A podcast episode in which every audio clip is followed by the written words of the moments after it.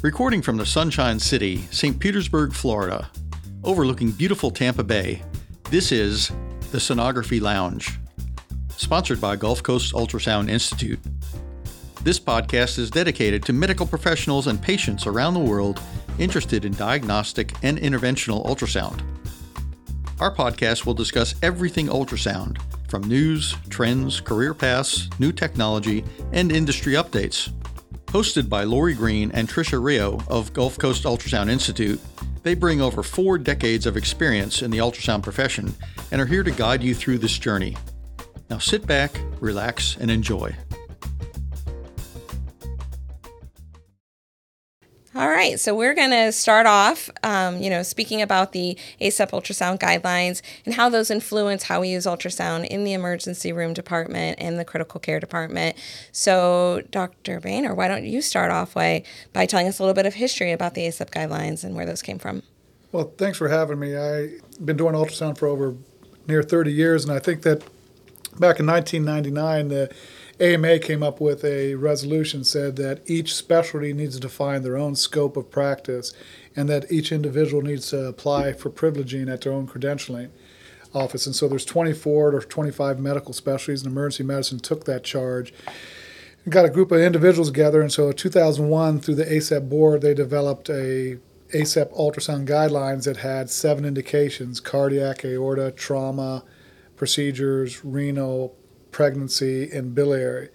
They made a white paper out of that, and so it really defined the scope of practice. I don't know that all the other specialties really defined the scope of practice as clearly.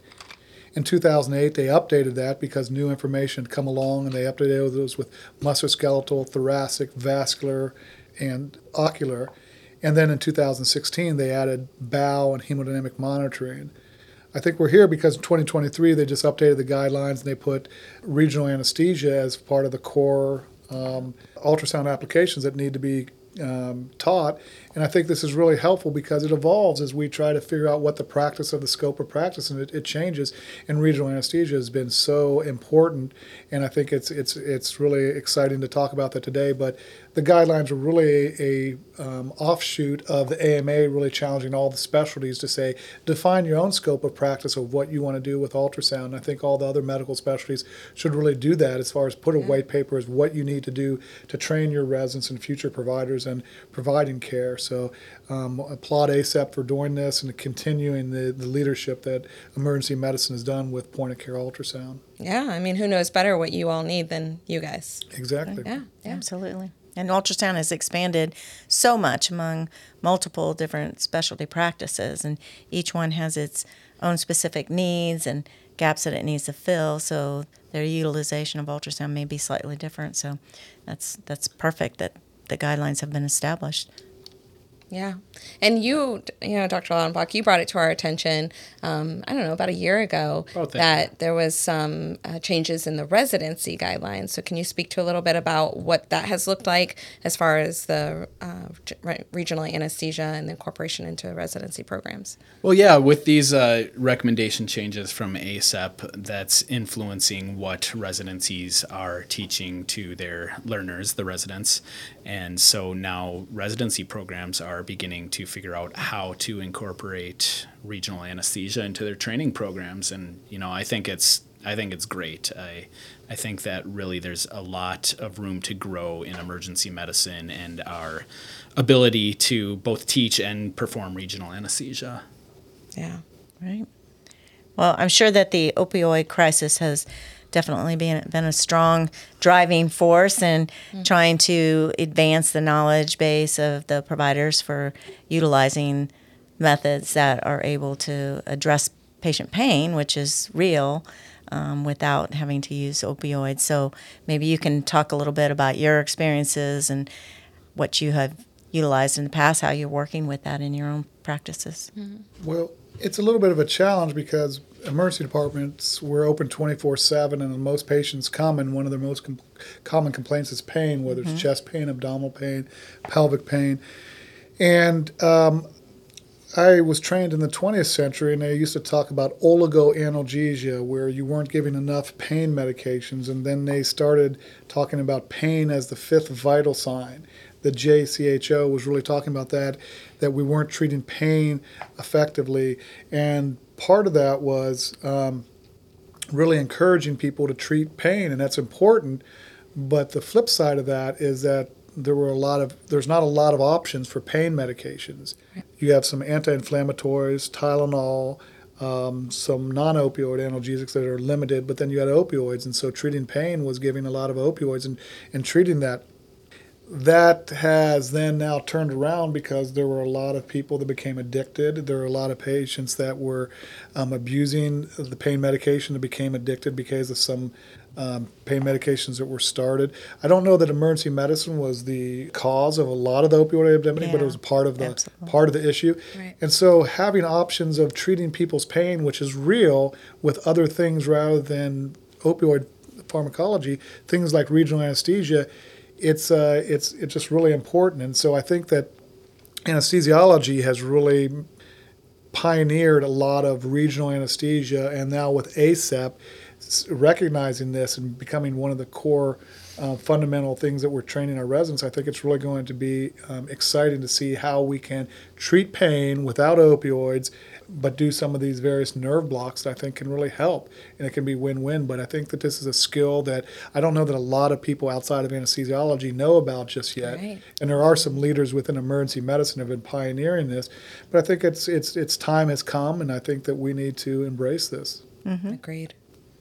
Yeah, I absolutely agree. We we've all seen these patients come in in arrest after overdosing on opioids, and it's terrible. And so many of them got started because of just developing dependence after being prescribed pain meds, and you know it's something that I want to try to minimize my my responsibility for causing any patients to have a bad outcome like that. And so mm-hmm. I've really dug in a lot and have started utilizing regional anesthesia wherever I, I can to be able to provide both great pain control, uh, oftentimes far superior to what I can provide by just giving opioids, but at the same time, avoid giving those opioids and, and starting that, uh, that risk to the patient. Right. Can you touch on some of the areas where you fi- have found in your own clinical experience where the nerve blocks, ultrasound guided nerve blocks, have been really beneficial and your patient satisfaction um, after having that? Maybe they've previously had, you know, opioid treatment and now you've offered the nerve blocks and, and how those outcomes have been with. I think that uh, there's a the the number of nerve blocks has increased as far as what you can do, mm-hmm. and I think mm-hmm. people's comfort but I think that for the elderly person that has a hip fracture and doing the fascia iliacus block or things like that, that you don't want to um, cause them to become delirious or hypotense or with giving systemic opioids, that doing a, a nerve block after you're doing a good uh, neurovascular exam of the extremity, that's one. Doing chest tubes and a serratus anterior block I think a lot of these are really interesting because they're not specific nerves, but they're plane blocks. And mm-hmm. if you can mm-hmm. get the the uh, regional anesthesia in a plane and it spreads, and one that's really exciting is the erector spinae plane block. That yes. is, but again, I think that we need more experience. I think that from what I, have heard some recent lectures that that's only been around since about 2016, and mm-hmm. not many people have been doing those. And I think that this is going to be really important for our patient population to have other options besides systemic opioids as an option for their real pain that they're having. But those are some examples that, that yeah. we have used. Yeah. Yeah, I can think of a couple specific patients that I've seen recently with the same painful chronic condition. I'm not going to go into specifics mm-hmm. of the details of that condition, but where I've come in, they have been awaiting admission with re- with repeated opioid doses. And uh, for both of them, I was able to offer them an erector spinae plane block, and both agreed to it, and both saw near total resolution of their pain, and were able to discharge home with no further opi- opioid pain medication requirement. And I, I see patients like that really quite frequently, and it, that's part of the thing I love about it is they're super happy. It makes me feel good.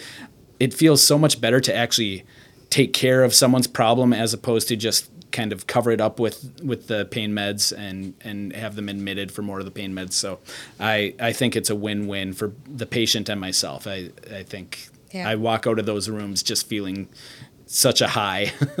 Well, in that situation, I mean, we're talking about these nerve blocks. So, for somebody who may not know, how long does this anal- analgesic effect take? Like, how long is it?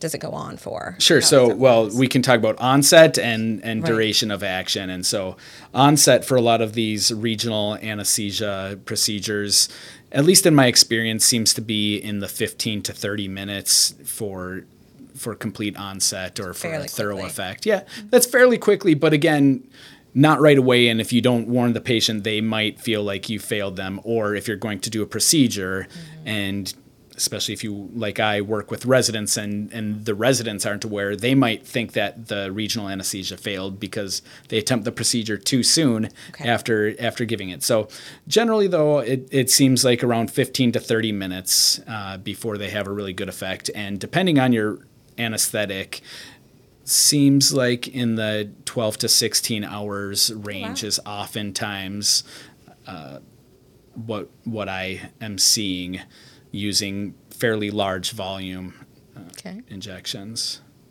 All right. That's pretty good. Well, I know That's I've it. heard from some of our participants from past courses that they feel that nerve blocks are intimidating. Um, you know, they're maybe new to ultrasound, and this seems like a really advanced skill to them.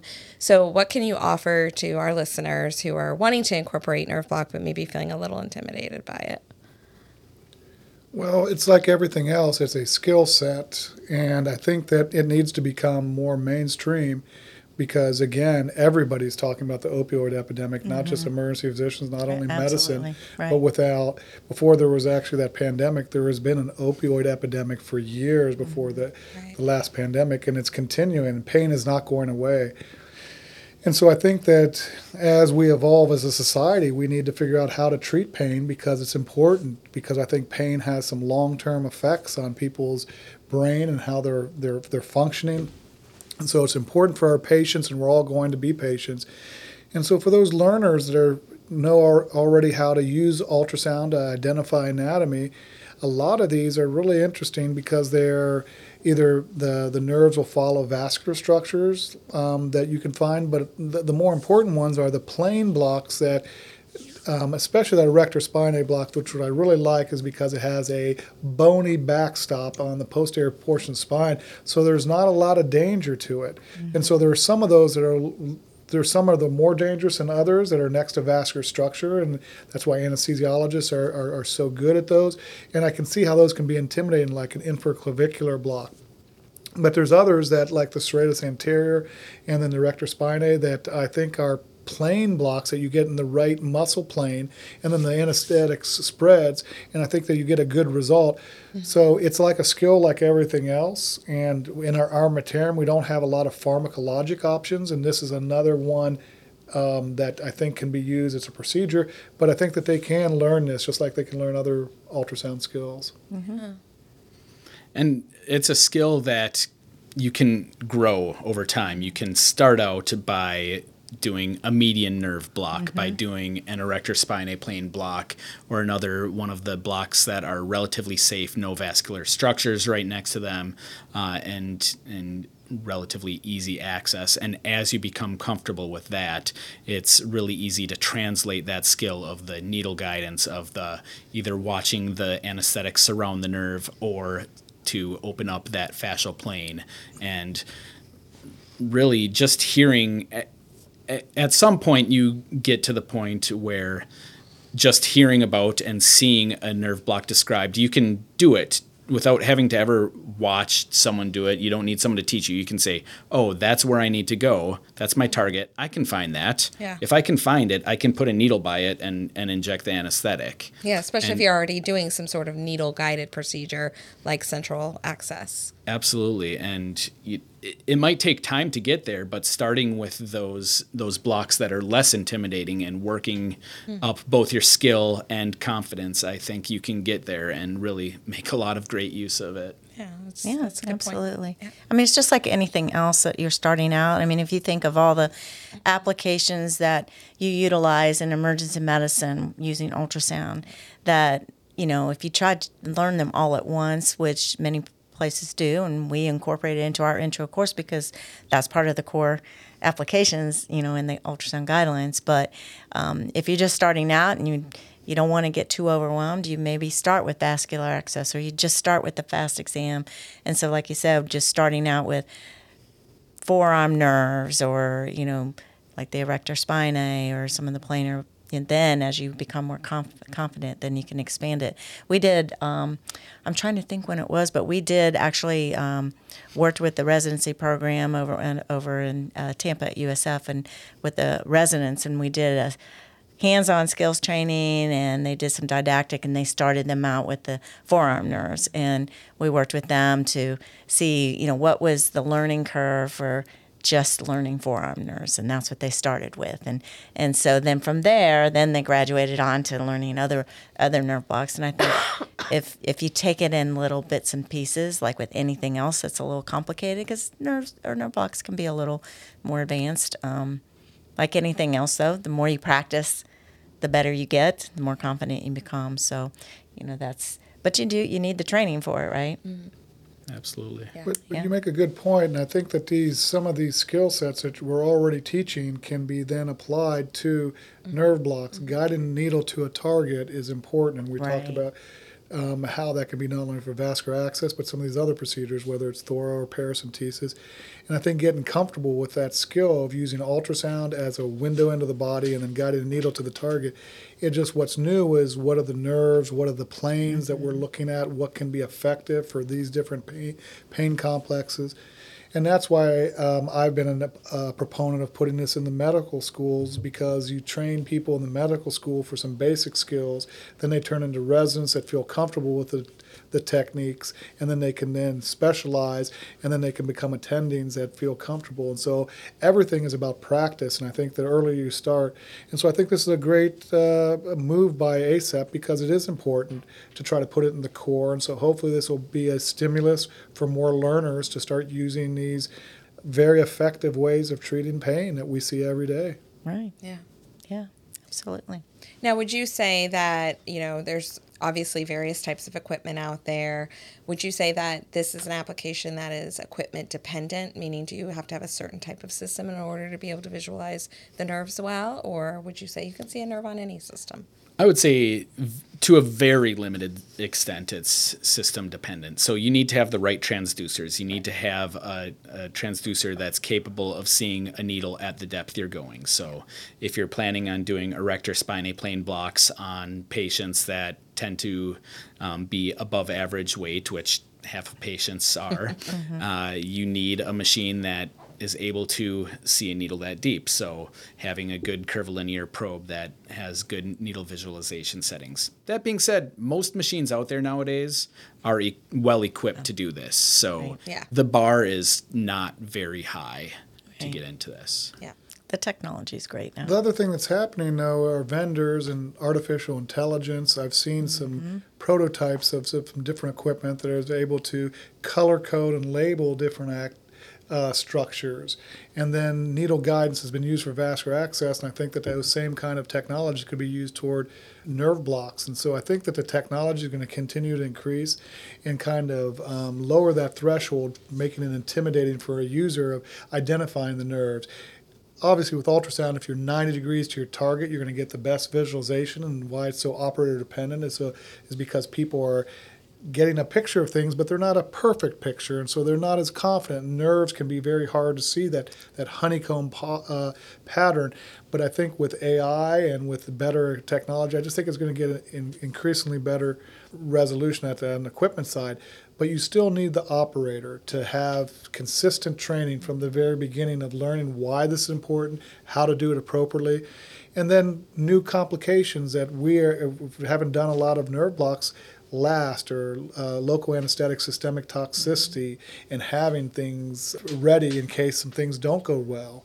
and that you're ready to handle those those complications because anytime you go down a new path, there's definitely positives, but there can be some other challenges. And sometimes, if you inject into a vascular structure, that you can have some systemic toxicity. And so I think that there's there, there's positives and negatives to it, but I think mostly this is going to be a very positive for our patient population, and I think our learners need to be able to use that equipment appropriately. Yeah.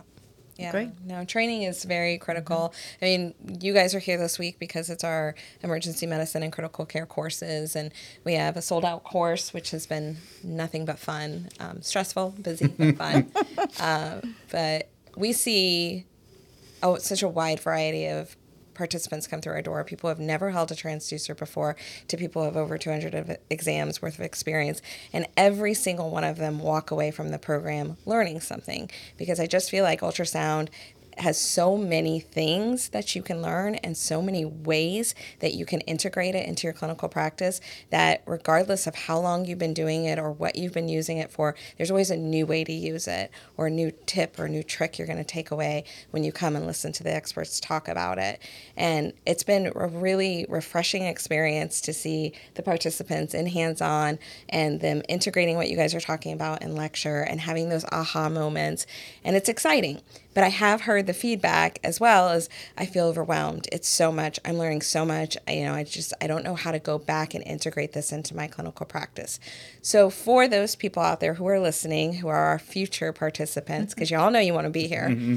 um, what would you say to them would be a really good starting place just for a point of care ultrasound in general? What would be kind of like the one, two, three where you would start if you were going to teach somebody who'd never held a transducer before? which you do. That's, that's, what you do every day. That's what I'm asking. That's a big question. Yeah. Big um, question. I mean, it starts out just learning how to hold the probe, what certain motions mean when we're communicating, so we can all use the same language and understand if I tell you to do this, you know what I'm telling you to do. Um, and then I guess just once you're familiar with the machine, with the techniques and how to move, just getting lots and lots of practice. That's really the thing that helps anyone I've worked with. That always the people that end up best at ultrasound are the ones that do a lot of it. Yeah. It's not they were the smartest in the class. Sometimes they are, sometimes they aren't. It was that they were driven and they were motivated and they did a lot of ultrasound. And just through practice, they became competent to the point that it was just muscle memory to do the motions to improve the improve the image that they're trying to obtain um, or able to just know intuitively how to adjust their needle just slightly to get it so it's more visible okay. um, all of those i yeah. think yeah and we always stress you know, it's like anything new that you learn. The more you practice, the better you get. Mm-hmm. The less time it takes you to do it. Mm-hmm. And, you know, we call it the friends and family plan. You don't have to have a real patient to practice. You can practice on yourself. I know when I first learned how to do calf vein imaging, I sat on a stool and scanned my calf mm-hmm. veins for forever till I felt like I, you know, I'm people are saying, "What? What? I don't see that." You know, well, you have to just get your eyes tuned in to to what you're looking for, and it's the same thing with nerves because nerves can be very subtle, and even sometimes scanning across the nerves quicker actually helps you to see them easier. Mm-hmm. So it's learning new techniques that maybe you wouldn't use in another area, but it's just practice makes perfect and i think sometimes people don't they're like i'm too busy i don't have time to do it i got to get from patient to patient well you don't you know just scan yourself, you know. Yeah.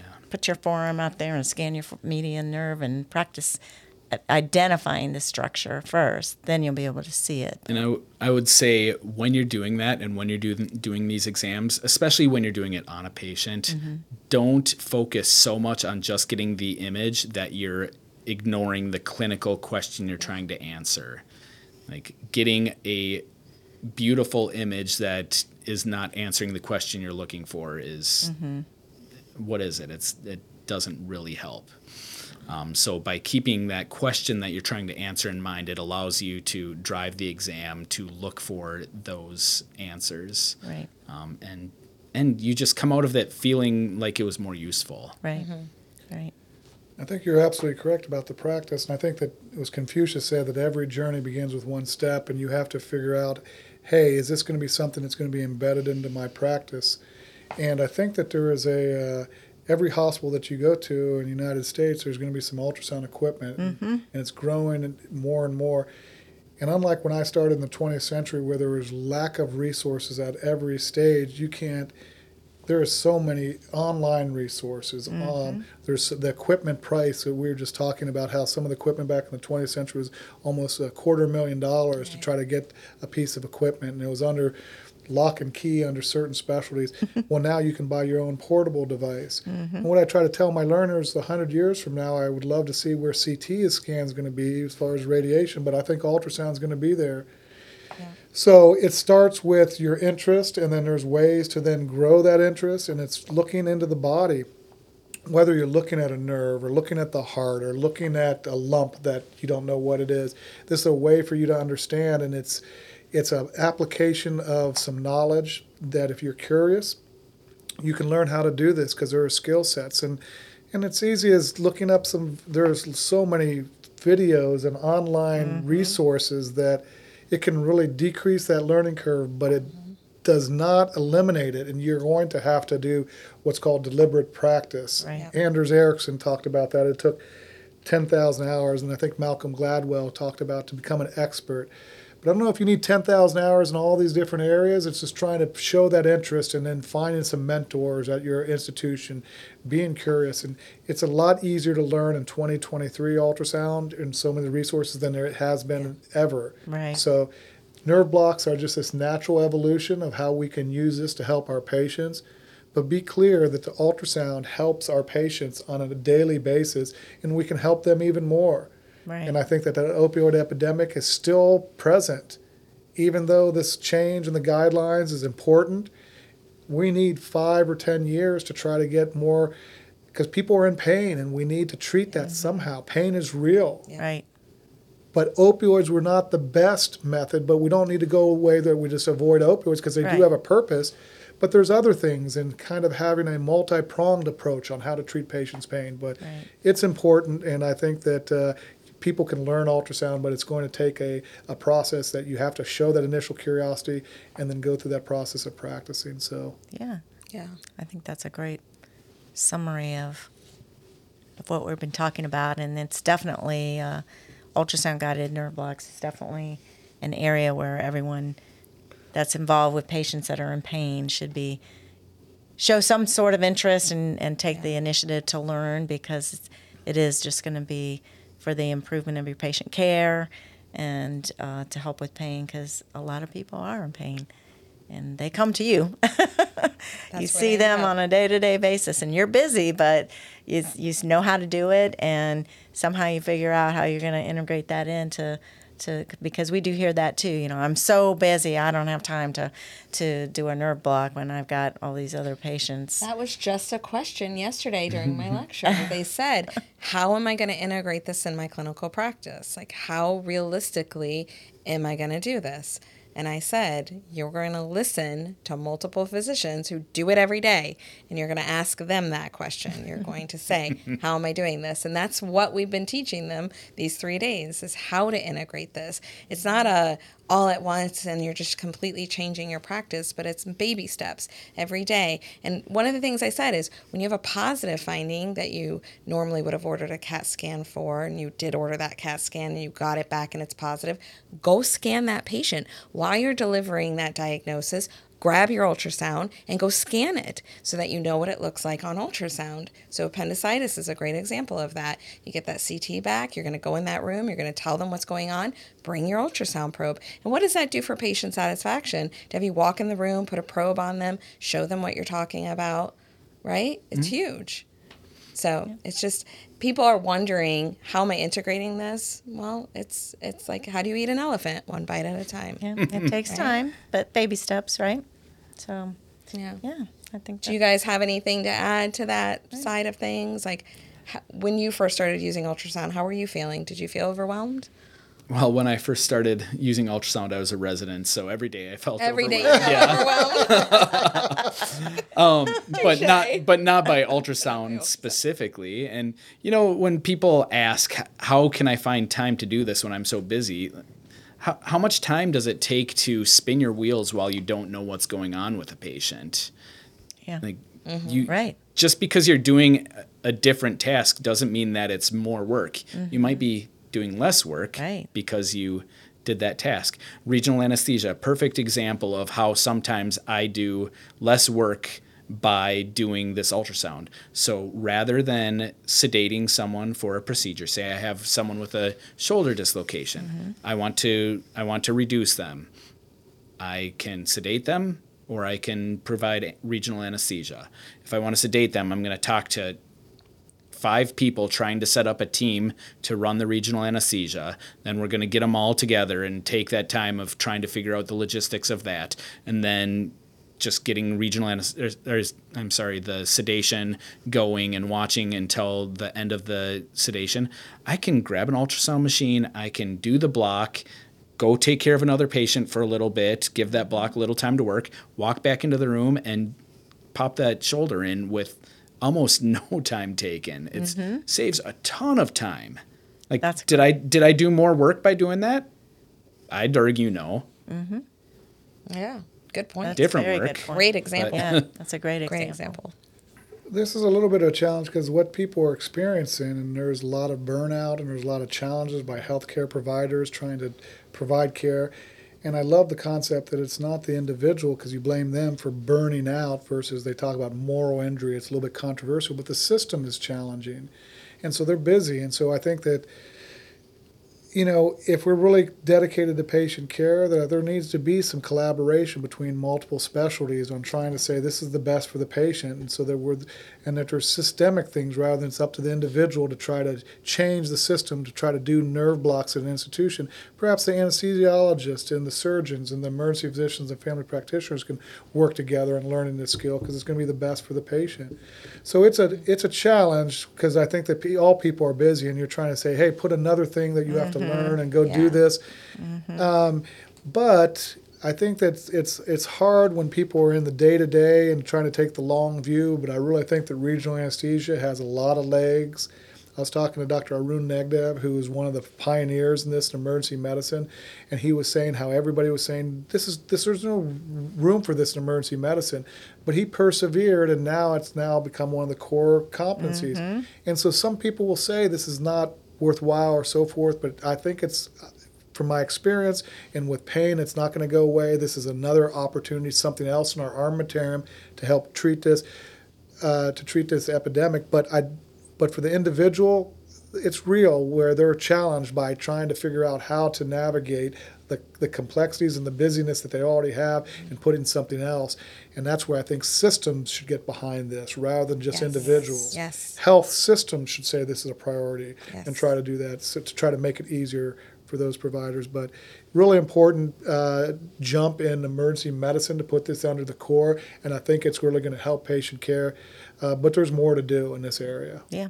Well, it Great. being put on that core list moves it from individual to Oh, yeah. systems. Right. Most Right. definitely. That's what we needed. Is we Most need that support of our of our ACEP and of our backing societies to say this is important. Let's make this a, co- a core competency because that's what changes systems, not individuals. Right. Exactly. So I am glad to see that as well. And absolutely. it's um we have four individuals who are attending together for this course, and their system said this is important. We want to, you to learn this. We want to support you in learning this. What do you need?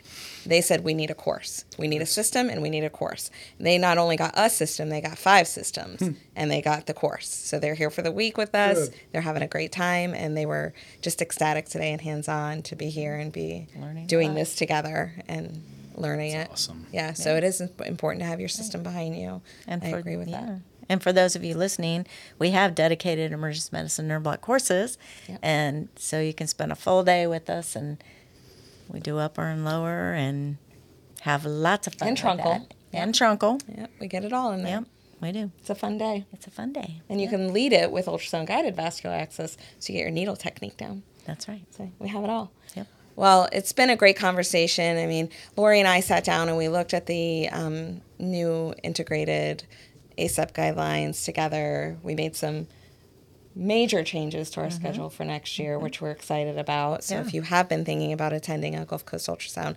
Emergency Medicine Critical Care course, January 2024 is the time to come. Absolutely. It's a great new agenda, a great new plan. All the gentlemen in this room were part of that. So thank you guys for your feedback, your input on that.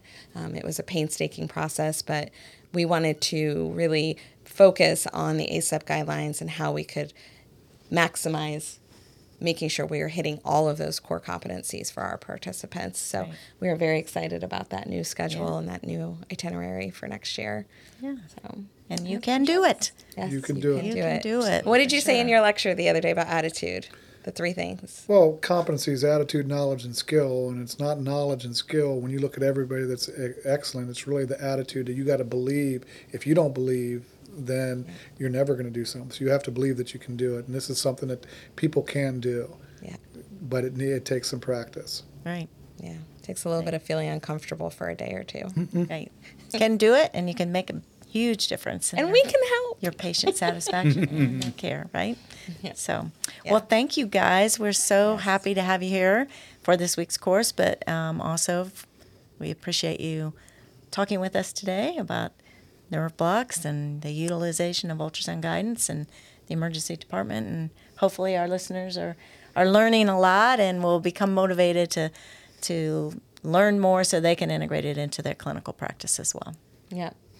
All right. Well, we thank you guys for listening. As always, we appreciate your support of our channel, and you can subscri- subscribe to our socials so you never miss an episode. And happy scanning. That's right. Thank you. Thank you. Thanks for listening to the Sonography Lounge. Don't forget, if you like this episode, please subscribe and leave us a review on iTunes, Spotify, or wherever you get your podcasts. You can also find us on Instagram at Sonography Lounge and Twitter at SonographyLNG. If you have any questions, comments, or topic suggestions, feel free to send an email to us at sonographylounge at gmail.com. Have a great week and scan, scan, scan.